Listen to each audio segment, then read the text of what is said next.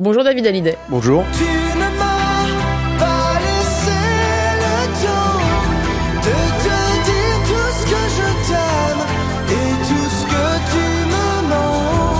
Vous êtes euh, d'abord David Smet, tout comme vos parents Johnny Hallyday et Sylvie Vartan. Vous êtes artiste et plus précisément chanteur, compositeur et multi-instrumentiste. Avant de naître, le ventre de votre mère euh, qui vous abritait était déjà sous le feu des projecteurs.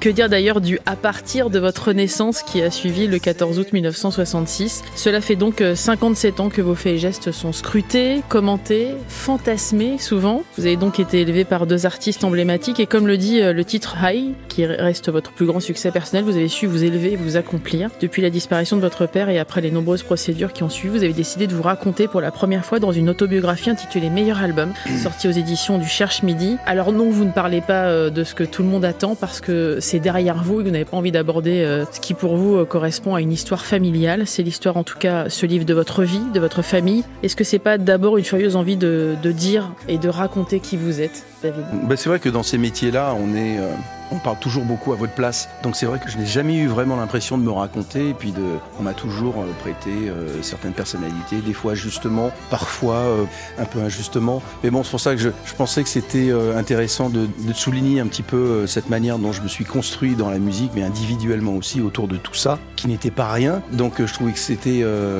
d'un point de vue psychologique aussi intéressant de m'exprimer sur ce sujet, parce qu'il y avait tellement de choses, tellement d'environnements différents, à des âges différents. Donc euh, la manière de, percevoir la vie au milieu de tout ça, je trouvais que c'était intéressant de, raconter ça. Vous naissez euh, à un moment où euh, ça fonctionne très très bien pour vos parents. Vous dites que très vite votre père interprétait Noir c'est noir, votre mère balade pour un sourire. Elle chantait, je t'ai attendu toute une année et maintenant tu es là, si fragile encore que j'ai peur de bouger quand tu t'endors dans mes bras. C'est une déclaration d'amour énorme aussi cet ouvrage à votre mère.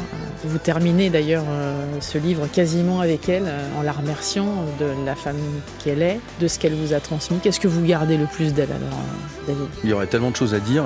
J'en dis un, soupçon, euh, j'en parle un petit peu dans, ce livre. À la fin, parce que euh, ma mère, ma grand-mère, ma mère a toujours vécu avec sa maman, toujours. Donc mon père a vécu avec euh, bah, sa belle-mère aussi. C'était non négociable, c'était comme ça. Et euh, en fait, c'est leur histoire qui a amené à ce genre de. Donc l'esprit de famille euh, était très important chez nous. Et c'est vrai qu'elle m'a, elle a essayé de protéger son fils comme elle pouvait, avec les moyens qu'elle avait. Et puis elle a très bien fait. Et donc elle a beaucoup sacrifié aussi. Elle a sacrifié une partie de sa carrière aussi, même si elle a fait énormément de choses et puis qu'elle a une carrière aussi forte que celle de mon père finalement. Parce que c'est vrai quand on voit tout ce qu'elle a fait, moi j'en apprends encore aujourd'hui. Ah bon? 1500 hein, c'est un truc de 66 dingue. c'est- une vraie maman, et puis je- j'en parle de, cette façon-là. Je voudrais qu'on aborde aussi euh, l'amour de la musique, qui vient d'abord euh, presque de vos grands-parents. Vous le dites, hein, effectivement, ce, ce grand-père qui savait tout faire et cette grand-mère Ilona qui dansait euh, à Noël sur les tables et qui chantait aussi en famille. Ce grand-père, il a, il a un petit côté de père de substitution, tout comme votre beau-père qui va rentrer dans votre vie assez vite. J'ai l'impression qu'ils ont, qu'ils ont été vos piliers. Ben, mon grand-père, en fait, je l'ai très peu connu finalement. Il est que- vous aviez 6 ans. Voilà, donc euh, c'est, c'est, mais, mais j'ai des souvenirs de lui et j'ai des, des souvenirs de, surtout de ce que je ressentais de, bonté, de gentillesse et de. Et à l'époque, on n'avait pas la même idée de nos grands-pères. Nos grands-pères, c'était des, des gens âgés qui étaient plutôt en fin de vie que au milieu de la vie. Euh, Il y avait cette notion de pas encore avoir beaucoup de temps avec eux. J'ai des souvenirs, mais mais mais peu finalement. Malheureusement, mais on m'a beaucoup parlé de lui et, euh, je l'ai quand même connu. Après, mon beau-père, c'est vrai que ça a été euh, clairement grâce à lui que on est là en interview aujourd'hui. Je sais pas ce que j'aurais fait. Euh, moi, moi, ce, que je voulais faire, c'était de la batterie. Je suis batteur de, à la base et je voulais composer des chansons pour les autres. Mais chanter, et être frontman et showrunner, comme on- on dit ça aux États-Unis, ça ne m'intéressait pas du tout. Peut-être consciemment ou inconsciemment parce que mes parents occupaient cette place déjà, je ne sais pas. Mais moi, je suis vraiment un musicien à la base et un compositeur. Et le fait de partager avec le public, c'était pas une envie euh, particulière au début. Et c'est lui qui m'a dit non, tu dois être euh, devant. Alors je dis ben pourquoi je dois être devant? Moi, je suis bien là. Et puis c'est, c'est formidable. Je suis très heureux là. Et donc on a eu des, de, de grandes conversations euh, à ce propos. Et puis petit à petit, euh, j'ai fait, un, fait un single que j'avais composé. Et puis deux, trois, quatre. Finalement, on a fini avec un album qui a très vite marché pour moi. Suis laissé embringuer un petit peu, si je peux l'exprimer comme ça, dans un truc où, que je ne voulais pas forcément. euh, et puis j'ai continué. Et j'avoue dans ce livre que les deux premiers albums, je n'ai pas vraiment euh, profité du plaisir d'être devant parce que je, ne me sentais pas vraiment à ma place. Ça m'a pris euh, trois, quatre albums pour vraiment sentir euh, et, et- et aimer être à ma place. Je trouve ça intéressant de le raconter. C'est un peu ce genre d'histoire où on se retrouve là, pas par hasard, mais euh, finalement ça fonctionne. En tout cas, la musique, elle a- vous avez compris très vite qu'elle était faite pour vous, notamment quand vous étiez dans la pièce qui était euh, totalement consacrée à votre père, avec cette télécaster qui était Ouais. accrochée au mur, cette Ouais, ouais. télécaster blanche. Vous dites d'ailleurs que vous avez compris à ce moment-là que vous étiez fait pour ça. J'ai compris, en fait, si on peut, à cet âge-là, je sais pas si on comprend, mais c'était une évidence, on, on va dire. C'était une évidence. J'étais tout de suite euh, doté d'un une espèce de, de don, de, la- de- de cette compréhension rythmique, parce que je jouais de la batterie euh, plutôt pas mal euh, petit, et mes parents se regardaient entre eux et disaient, il est bizarre ce, ce- cet enfant.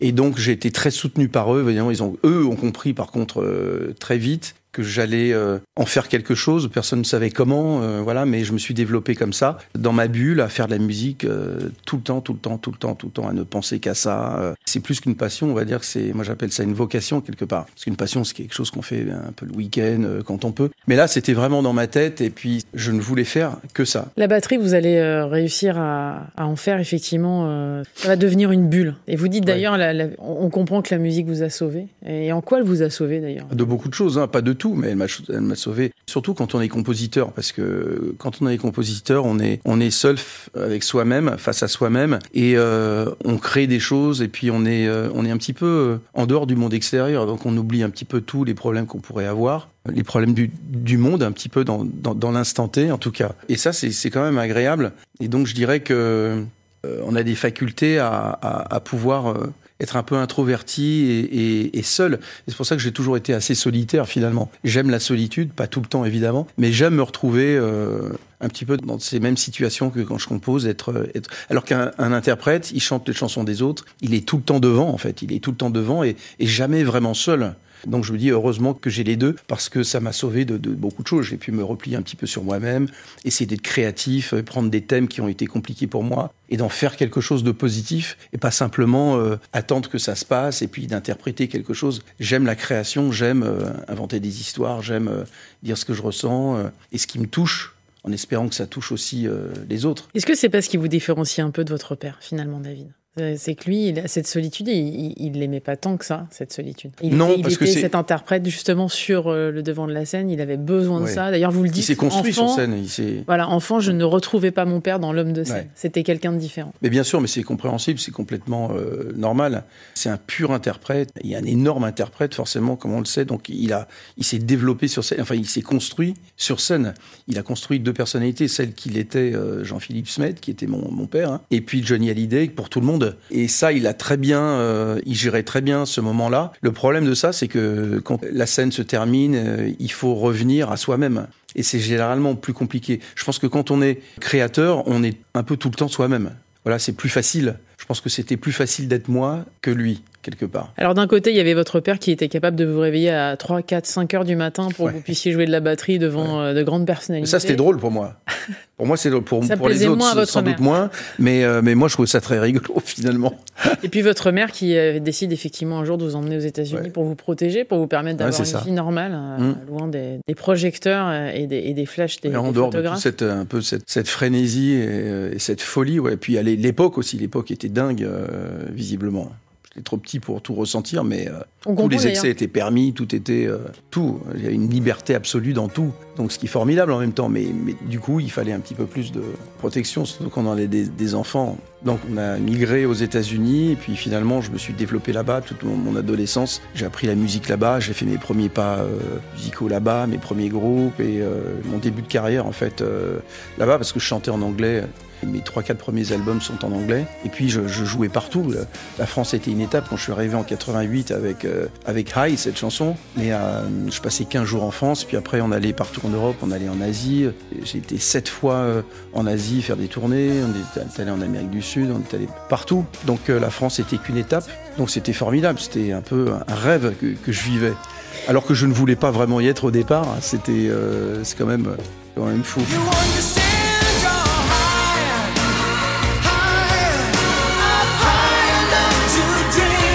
High est, est sorti, vous êtes arrivé effectivement en France, ça a été un, un succès retentissant. hein. Vous êtes resté, enfin l'album déjà est resté 15 semaines euh, en tête du top 10 euh, de toute l'Europe d'ailleurs. Euh, Il y a eu euh, plus de 500 000 copies vendues en très peu de temps. Enfin c'était un succès incroyable. Et pourtant, vous prenez la décision de repartir dans l'autre Ouais. sens. M- Votre mère vous en a beaucoup voulu. Je crois que c'est l'un des rares accrochages que vous avez eu ensemble. Elle m'en a pas voulu, mais, mais, mais j'avais quelques reproches quand même, euh, plutôt une non-compréhension, mais pas simplement euh, de, de ma famille, mais de mes, de mes potes, euh, des gens dans le métier ici, ils mais qu'est-ce que tu fais? T'es un, grand malade, t'es au top des charts et tout ça. À l'époque, il y avait des charts. Tu t'en vas, maintenant tu laisses tout tomber, mais t'es, fou, tu n'arriveras jamais à récupérer ce que tu perds. Et je comprenais ça très bien, mais j'étais pas prêt. En fait, j'étais un peu vert, un peu jeune encore, un peu bébé, on va dire, dans, la tête pour comprendre un petit peu tout ça. Et surtout comprendre la relation avec le public qui était charnelle, parce que lui, il est là. Et puis, quand il adhère, il est, il est là. Il faut pas euh, négliger ça. Mais dans ma tête, à cette époque-là, moi, j'étais pas prêt à entendre les questions qui ne parlaient pas de musique, qui parlaient que de ma situation euh,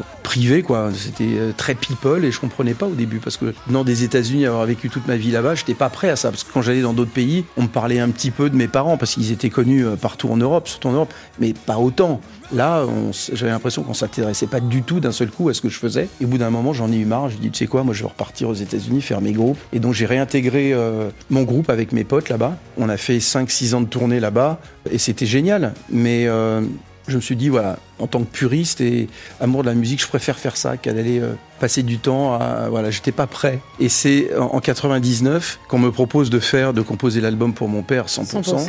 Sous la bonne idée de, Yann Philippe Blanc, qui à l'époque que, j'aimais beaucoup, euh, et paix à son âme parce qu'il est plus avec nous aujourd'hui, mais c'était un mec génial. Il, était assez visionnaire finalement. Il m'a dit on va faire l'album euh, 100% pour ton père, et derrière on va faire ton premier album en français. Et moi j'étais un petit peu, j'ai jamais chanté en français, je sais pas si, si, ça va être bien. Enfin j'avais des doutes. Et je me suis dit, oh, sais quoi, euh, c'est pas grave, on y va. De toute manière, ça marchera pas, mon truc. euh, parce que ça fait 7-8 ans que je suis pas venu en France, on m'a oublié, tout ça. Bon, c'est pas grave, je le fais, je te fais plaisir. Et puis voilà. Et donc on a fait 100% qui a cartonné. Et derrière, moi je, je m'attendais pas à avoir autant de succès avec euh, cet album, Un paradis et un enfer, où il y avait des chansons comme Tu m'as pas laissé le temps. Et, et, et tout d'un coup, il y, a, il y a une espèce de deuxième vie artistique euh, pour moi en France qui s'est produite. Et donc euh, après, je suis toujours resté. Quoi. On sent qu'il y, a des, euh, il y a des regrets, mais qui sont pas vraiment formulés, David, dans, dans, dans ce livre. Par exemple, cette chanson, Tu m'as pas laissé le temps, vous en parlez, mais vraiment, on, on sent qu'il y a un double sens à ça. Est-ce que vous avez euh, des regrets par rapport au fait que vous n'avez pas assez passé de temps avec lui? Parce qu'il a été beaucoup absent. Vous dites que vous, Ah, que vous êtes, oui, vous êtes très fier de, de l'avoir eu comme papa. Ça sert à rien d'avoir des regrets. La vie est faite comme ça, et puis il faut apprendre à passer outre. C'est vrai qu'il y a des manques, mais bon, euh, ces manques-là, on a essayé de les combler d'une autre façon. Après, on a passé des mois ensemble à, à bosser sur 100% sur cet album. Il y avait quand même une histoire intéressante à raconter euh, entre nous, peut-être euh, essayer de combler un peu. Et puis c'est vrai que ça, ça n'a pas tout arrangé cet album, mais quand même pas mal de choses. Les moments d'intimité qu'on a passés ensemble. Et pour moi, J'en suis très fier d'ailleurs de plus gros succès commercial de, de, de sa carrière. Moi, ce que je retiens, c'est tous les moments intimes qu'on a passés ensemble, toutes, toutes, toutes les rigolades, les délires, les trucs, euh, quand on était tous les deux, avec Jean-Philippe Smet, mon père. Et ça, et ça, c'était vraiment génial. Moi, c'est euh, ce dont je me souviendrai euh, toujours, c'est ça, en fait. Mais des regrets, euh, on peut pas avoir des regrets sur tout ce qui est factuel de la vie. Ça s'est passé. Il y a beaucoup de gens dans, dans, comme moi qui n'ont pas eu cette présence-là et qui, voilà, je suis pas le seul. Hein. Donc voilà. Vous ne parlez pas des procédures, et tant mieux, j'ai envie de dire. Voilà. Parce qu'effectivement, là, vous nous plongez pas dans l'arène euh, de choses qui ont été quand même assez violentes. Mais par contre, vous nous parlez du moment de son décès, du moment où euh, c'est devenu euh, limite un spectacle pour tout le monde.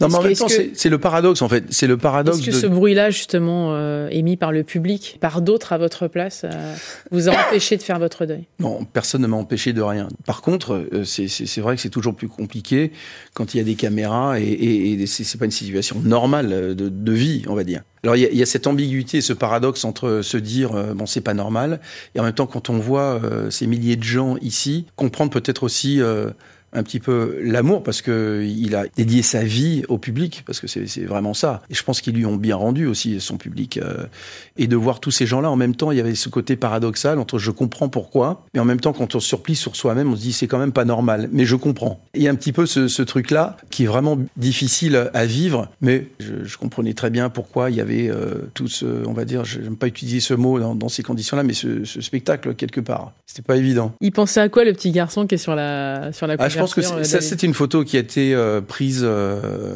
à la campagne, dans notre maison de Loconville. Et on faisait pas mal de spectacles euh, pour nos parents. On les faisait payer un franc, déjà, pour, à l'époque, pour assister à notre merveilleux spectacle. Et puis là, là, je pense que c'était une scène d'un film de, de Funès, je pense. Est-ce que le, le petit garçon qui est sur cette photo est fier de l'homme que vous êtes devenu, David Je pense que oui, oui.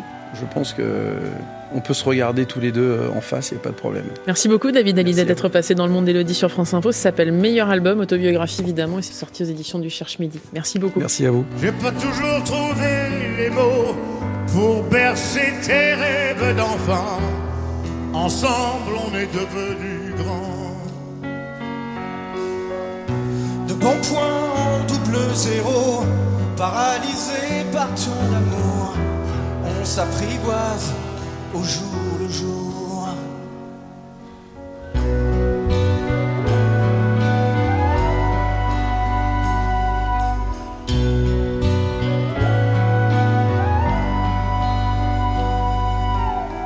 J'ai jamais su trouver les gestes qui pouvaient soigner tes blessures, guider tes pas Tous les signaux de détresse, dis comment j'aurais pu faire face, pris entre le feu et la glace. Au-delà de nos différences,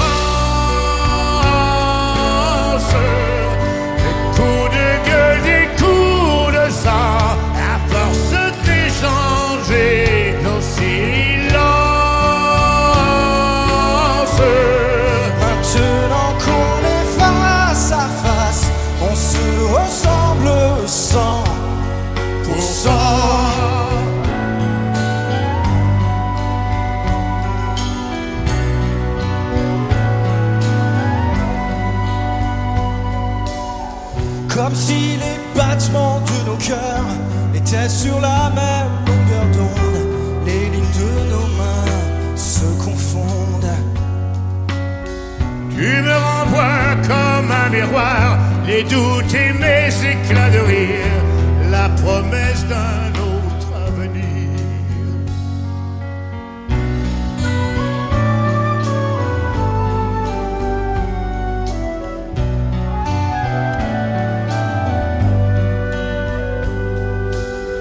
Peu importe si la vie menace ce qui reste en nous d'innocent, puisqu'on se comprend à présent.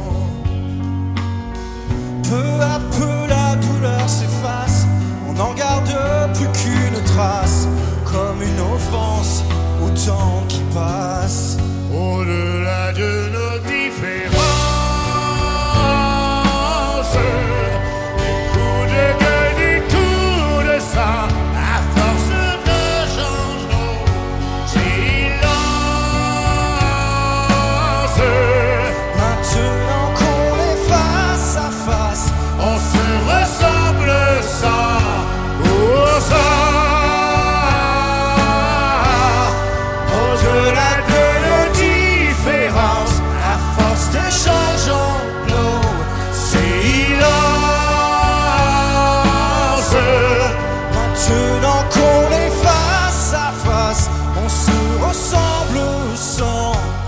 Pour ça,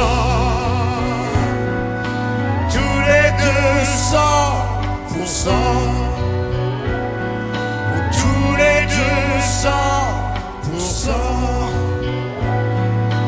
Tous les deux cent pour cent.